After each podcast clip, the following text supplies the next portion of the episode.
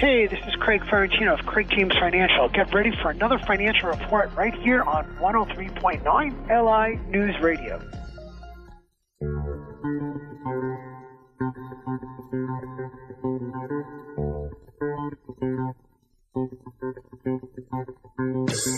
All right, it's time for the Craig James uh, Financial Report with our man Craig Ferrantino. He is a certified wealth strategist extraordinaire and president of the Craig James Financial Services, located right in the heart of Melville, Broad Hollow Road.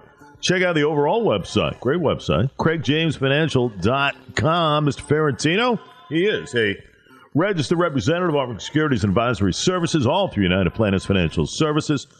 Member FINRA SIPC. Craig James Financial Services LLC and United Planners not affiliated.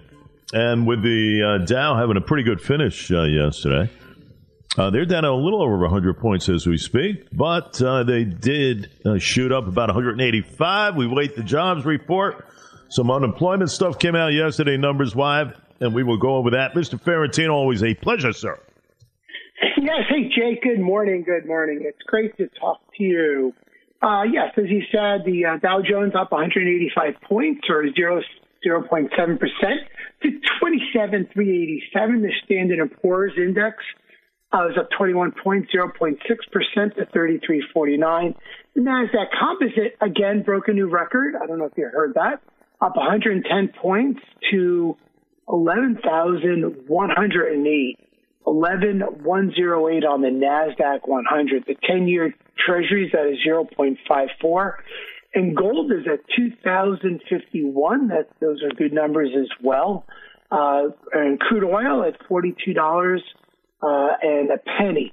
Yeah, so there's some very interesting news. The uh, there's some basic news. First of all, on what we hear from Challenger Gray and Christmas, which is a which is a great great uh, employment firm, and they said that their third largest uh, monthly total of, you know, they're still reporting a 54 increase, increase in jobs cuts last month, meaning people were losing their jobs.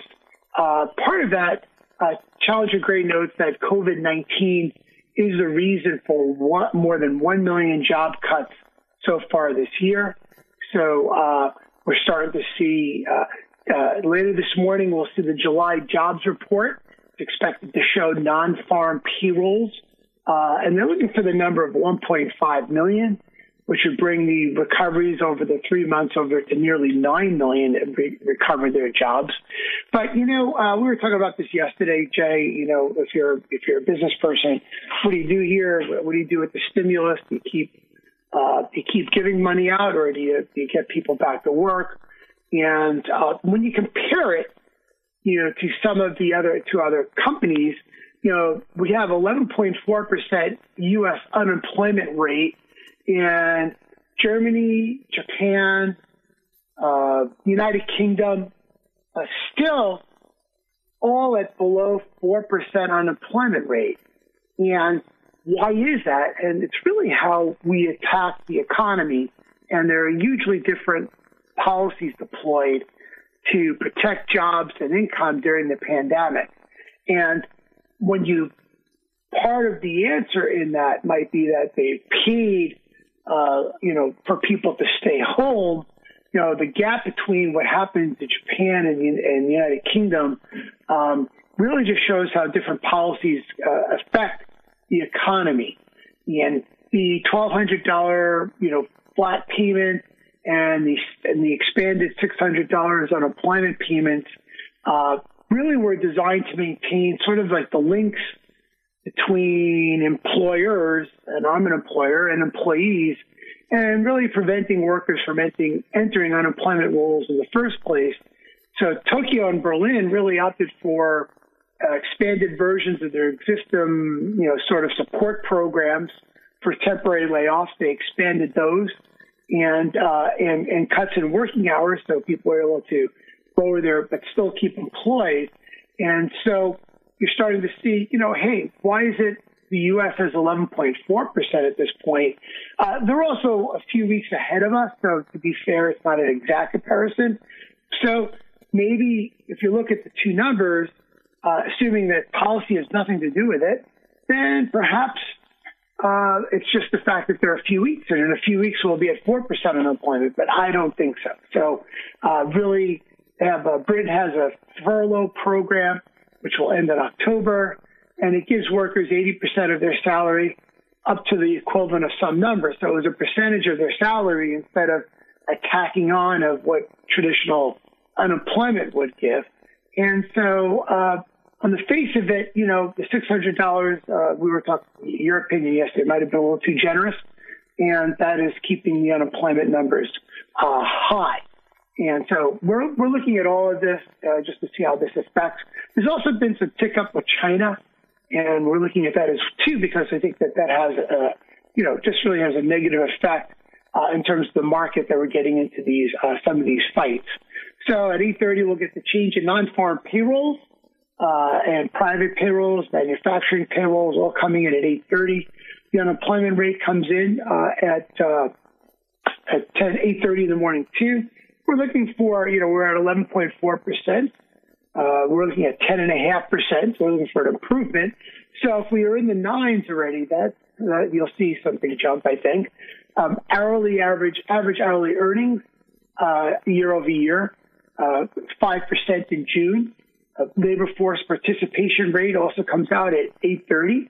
So we're getting a lot of information today. So, so uh, it'll be a very, very exciting day, and we'll we'll have to we may have to recap at the end of the day, Jay, or uh, talk about something uh, first thing Monday morning. But uh, we're looking at some of these uh, these great great indicators of where the economy is during one of the worst crises in our lifetime. So, uh, and that's what I have on my plate for today. Well, you got a lot on your plate, no question about it. It's a very interesting jobs report. Uh, a little bit later on, and just to put in perspective, folks, you know, you look at the 1.2 who applied first time benefits. Uh, that's down about what a quarter of a million from the week prior, uh, after rising for a couple of straight weeks. Still marks though. Uh, the 20th straight week that at least a million people did file first time. Remember now, before this whole pandemic started, it's ne- it never been over 700,000 in a week uh, even you go back during the Great Recession.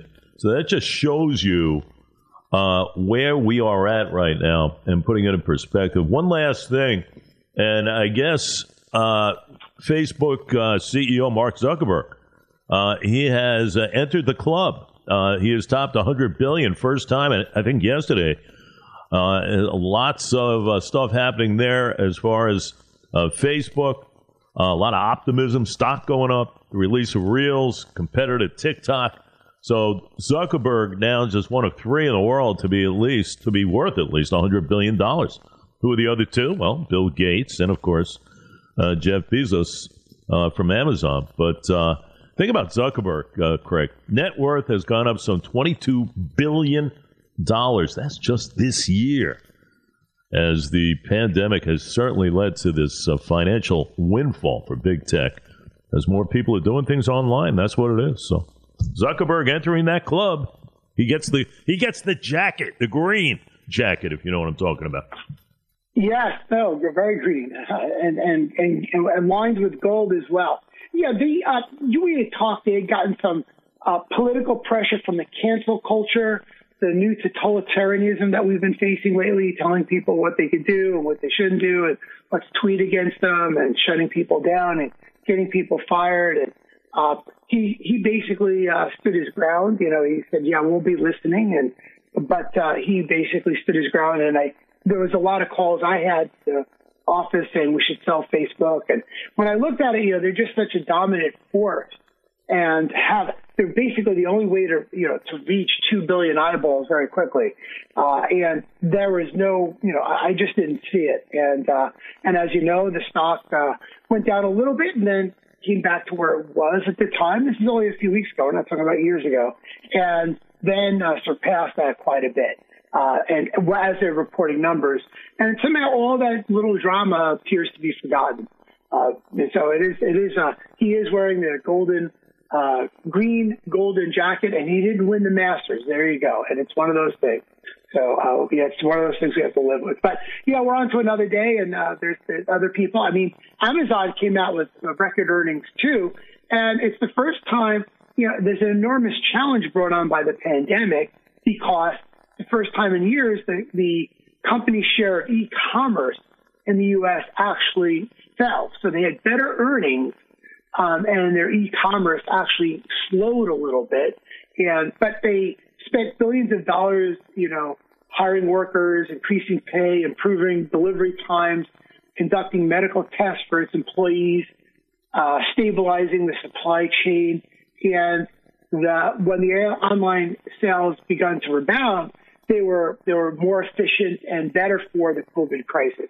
So keep an eye on Amazon and Jeff Bezos as well because uh, it's very very interesting uh, what they've done and how they've streamlined things by hiring more people, becoming more efficient uh, to go forward. Unfortunately, they couldn't build something in New York, but that's another day and another story here. Question. Hey, good stuff. Good point. Check out the great website, CraigJamesFinancial.com. You have a great weekend, okay? We'll talk to you on Monday. Thank you, Jay. Much appreciated. Have a great, safe weekend.